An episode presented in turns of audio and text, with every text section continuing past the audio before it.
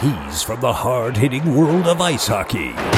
She's from the red carpets of Tinseltown. Together, they are two of the leading executive producers in Hollywood, responsible for mega hits like Hoosiers, Sudden Death, and the Oscar winning Ray. A true sports and entertainment power couple. Meet Karen and Howard Baldwin. This is Pucks and Paparazzi with your host, Stephen Maggi. Wait, wait, wait, fellas, do we have that old Hartford Whalers music from the NHL? Let's try that. That's the one. Perfect. Howard Baldwin has owned teams in the National Hockey League and World Hockey Association. Karen Baldwin has been an actor and TV reporter. This is a real dynamic duo. Now, let's drop the puck and turn the lights. Here's the host of Pucks and Paparazzi, Stephen Maggi. You ever heard of a power couple? Well, boy, do we have one for you today. You remember Howard Baldwin? He is an entrepreneur, film producer. He also owned hockey teams, been involved in a lot of things. He's back with us today along with his wife, Karen, who started in the field of marketing, got in with the NHL, hosted her own television sports show on the New England Sports Channel, Ahead of the Game, which was the first of its kind because it featured two female hosts. In Hartford, she met her husband and they moved into the movie world and just have done some incredible things what a, what a change from hockey to Hollywood. What brought all that about? Was um, was that something that you guys felt like it was a, a different career? I know you had an opportunity and took it from there. Well, when we first met uh, in Hartford in 85, 86, and we met in 85 right at the NHL All Star game, Karen and I did. And it just so happened to be at a particular point in time where I personally had just delved into the movie production business, having started a, a couple of movies um, from the hip, written by David Kelley, which is a great story, and Billy Galvin, which was really the first movie Karen and I went on the set together. And uh, Karen started working for the NHL All Star. Instead of sneaking down to the locker room to date the players, she snuck into the owner's office and dated me. That's a smart move, huh, Karen? Go right to the top. Yeah, the gentleman who I reported directly to said to me he was always so impressed because for a young girl, I never once tried to go down into the locker room to see the players. And then he said, then I realized you were running up front to the front office to see Howard. but it's, it's, again, it's a pleasure to be on the show with you. Thank you so much for having me. And I guess part of the theme of this show is behind every, every great man, there's a woman rolling her eyes. That would be me. well, yeah, there must have been an appeal right off the bat. You know, as somebody who did broadcast and you knew the sports world, there's a lot of intrigue, not just on the ice, but really in in the front office because it all starts there. Yeah, and this was a big event for Hartford. Um, they had hosted an All Star game when they were in the WHA. This was the first All Star game that uh, the Whalers had hosted as the NHL Whalers. So it was a big deal, and it was it was a lot of fun, and it was a way of bringing the people in the community together, but also bringing in a lot of really big hockey names for people to be able to meet and greet and, and see during the All Star event. And Howard, what was your thought? You meet this uh, young broadcaster and so forth, where the sparks immediately? It's really kind of fun because we met initially at an event for the Whalers about three years earlier where um, Karen was the date of her father because Karen's mother was was out of town, and I was obviously single, and so my daughter I bought to the event. It was the dinner, the Whalers Waltz dinner. That was the first time we met, and then we didn't meet again till till really the the All Star when when uh, Bill Barnes, the head of our marketing, came in and introduced me to the young lady that was representing the National Hockey League for All Star festivities to be held in Hartford. And and yeah, the first time I met her, I said, "Whoops." My life is going to change.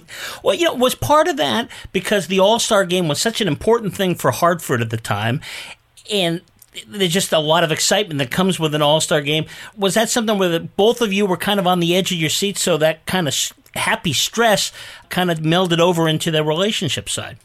I, I think that's a good point. I mean, we virtually we met at work since meeting at work, we've worked together um, in various different companies that we've owned and operated um, for now over, well, almost 35 years.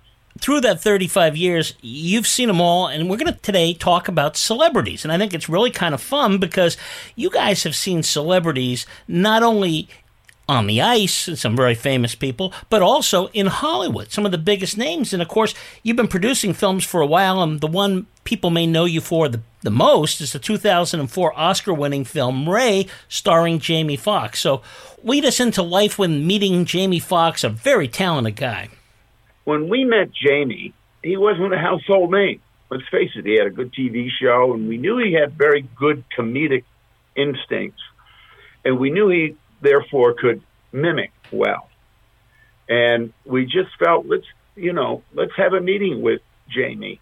And really, it was just Karen and I that first met him. We met him at Creative Artists. I remember when he came into the meeting, and it was one of those meetings where there are a lot of people in the room, and he had a bit of a posse with him. And we said, "Gosh, I don't know how this is going to translate to Ray and playing Ray Charles." And then the minute he opened his mouth, he just took over the room. He was unbelievable. Jamie was most well known at the time for um, being a comedian on In Living Color. And in fairness to Howard, Howard said, you know, he has the right shape of the face and he's he's such a gifted comedian. I bet he would be a great mimic. I bet, you know, he'd be a good candidate. And he wasn't really considered at that point, you know, a leading male actor. Um, but we took the meeting, as Howard said, and when he came into the meeting room, he's very charismatic and he's very quick on his feet and he's very funny. And the first thing he said is, Well, of course, you all know that I'm a concert pianist. So, of course, everybody laughed, thinking it's a punchline to something. And he said, No, I seriously am a concert pianist. so we went from not really being sure to being like, Oh my God, not only can he play Ray, but he can actually do the playing of the music and believably play the piano. So, I mean, it was it was really one of those special moments where you know this was meant to be. Well, and Ray Charles is such a uh, everybody knows who he is, so it's really kind of you got to have some special skills. And I understand you actually did something to uh, authenticate the blindness of Ray Charles. So uh, Jamie really did some things where he knew what that was like. When Jamie first met Ray and Ray's family, some of Ray's children um, were in the meeting as well.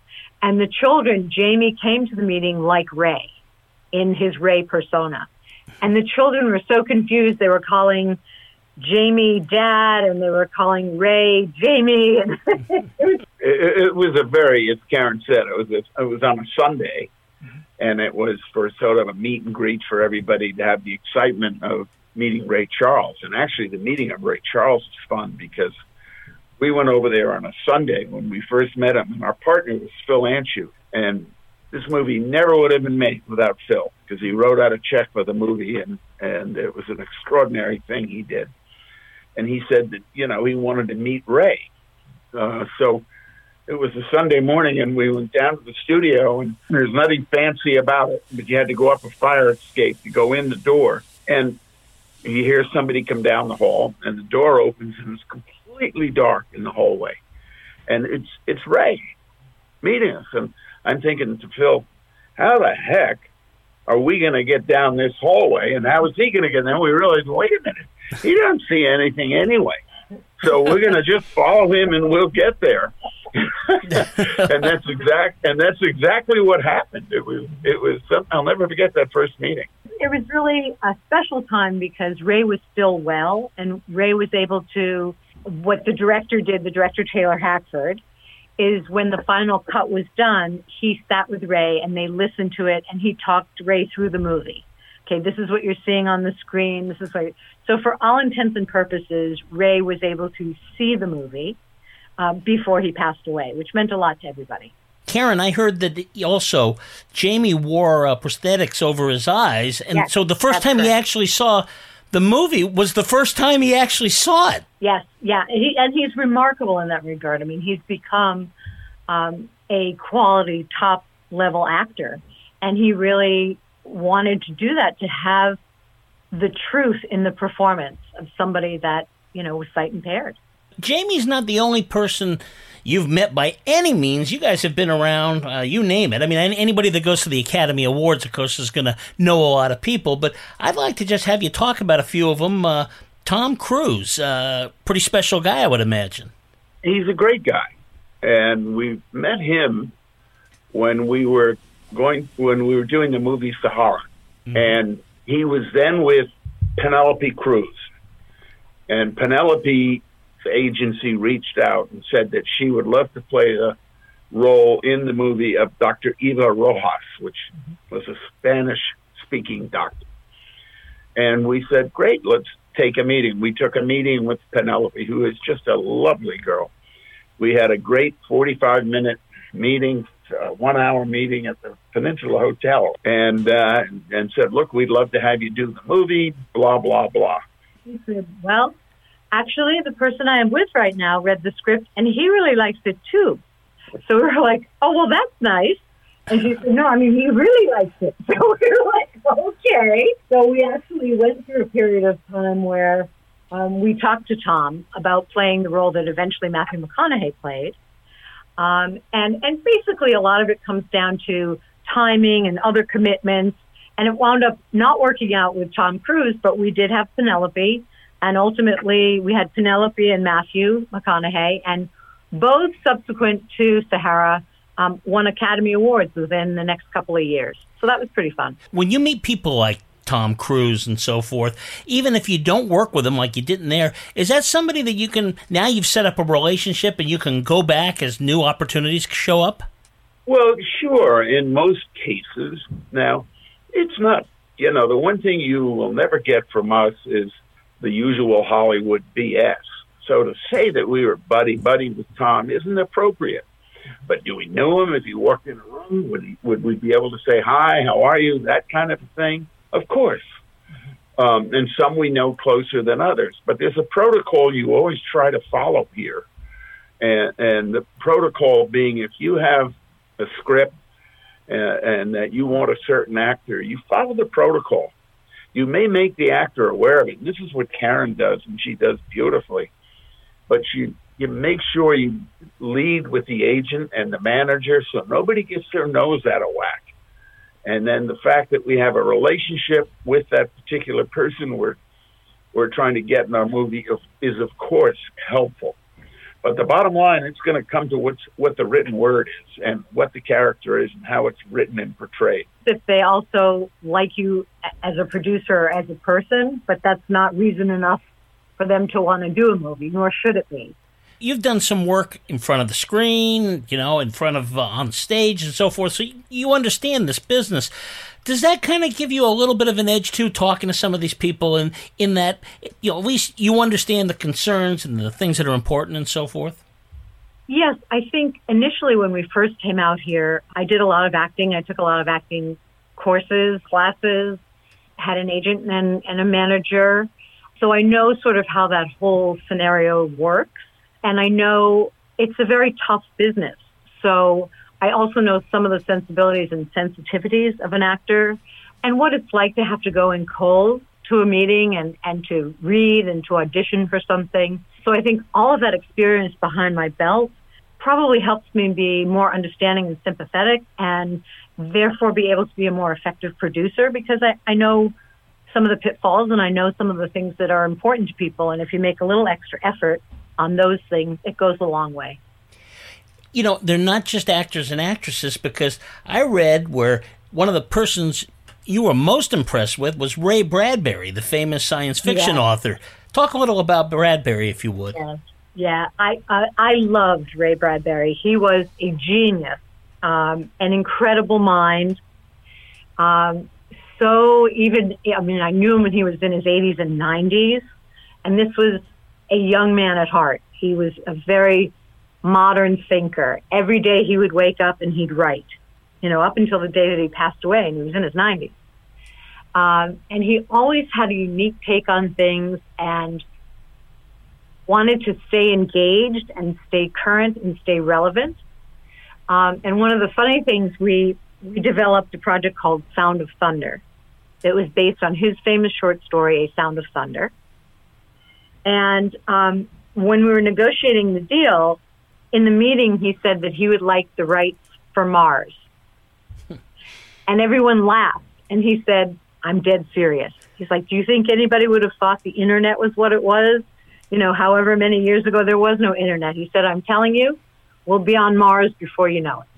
He was a special guy, and I'll just chime in. He he loved Karen, and and uh, he would always reach out to Karen, and he'd say, "Come on over." And just before we're ready to head over to his house, he'd call and say, "Now stop at Big Mac's and get what do they the double walk, double whatever they are. And he said, put it in a little bag because they wouldn't let him eat that. You know, we had to sneak it into him in his living room at Big Mac. and so he was a treasured human being before we go, let's talk about some of the people you met on the ice. Because, I mean, you're talking about hockey royalty here Gordie Howe, Wayne Gretzky, Mario Lemieux. Was there anybody that particularly stood out to you as somebody that you, you knew was great on the ice, but they were just fantastic people?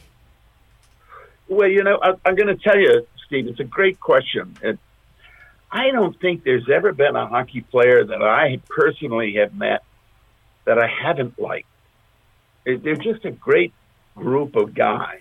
Now, I've been blessed because we went down two years ago when they had the top 100 players here in LA and Karen and I sat there and watched each decade come out because I touched all five decades. but obviously, when when you have the privilege of knowing and being close with a Gordie Howe, I mean, that's just amazing. And Mario Lemieux, and and not as close but know him well, Wayne Gretzky, and then you get some that that frankly aren't as well known um, Luc Robitaille. Well, Luc's pretty well known, but he's he's just an extraordinary guy. Mm-hmm. And um, so, for me, it was meeting the first time that I met Phil Esposito. I got a big kick out of that because he's he is a larger than life personality. Um, he's you know he's very charismatic guy, very affable guy. Um, I also got a huge kick out of meeting Jagr, Jaromir Jagr, for the first time, right. and he did not speak English. But you didn't have to he didn't have to understand what you were saying. You didn't have to understand him. He just had a joy about being able to be on the team and playing. We loved Yagi. You're right. He, he, Yagi to this day and we haven't seen him in a while but he's like a man child. He really was. And when we sometimes when the players would come out this way they would we'd take them out to dinner right so when we lived in the hollywood hills we lived literally right next door to Madonna. In fact, the house we lived in sold to Leonardo DiCaprio. When, when we lived next to Madonna, we had we had dinner with Yagi at the Palm, and then we took him up to the house, and he had then the, it was those bigger video cams, and the the guard that that watched the driveway, which is right next to ours, is a great guy and a hockey fan. She was away, so he said, "Come on, I'll give you a tour of the house." So I think that might have been one of the highlights of Yagi's. He went in with this video camera, pictures of the whole house. He had a blast. Well, I got to ask you one more question, Karen, specifically aimed at you. Your young days, you're a PR person, then you're doing television and so forth.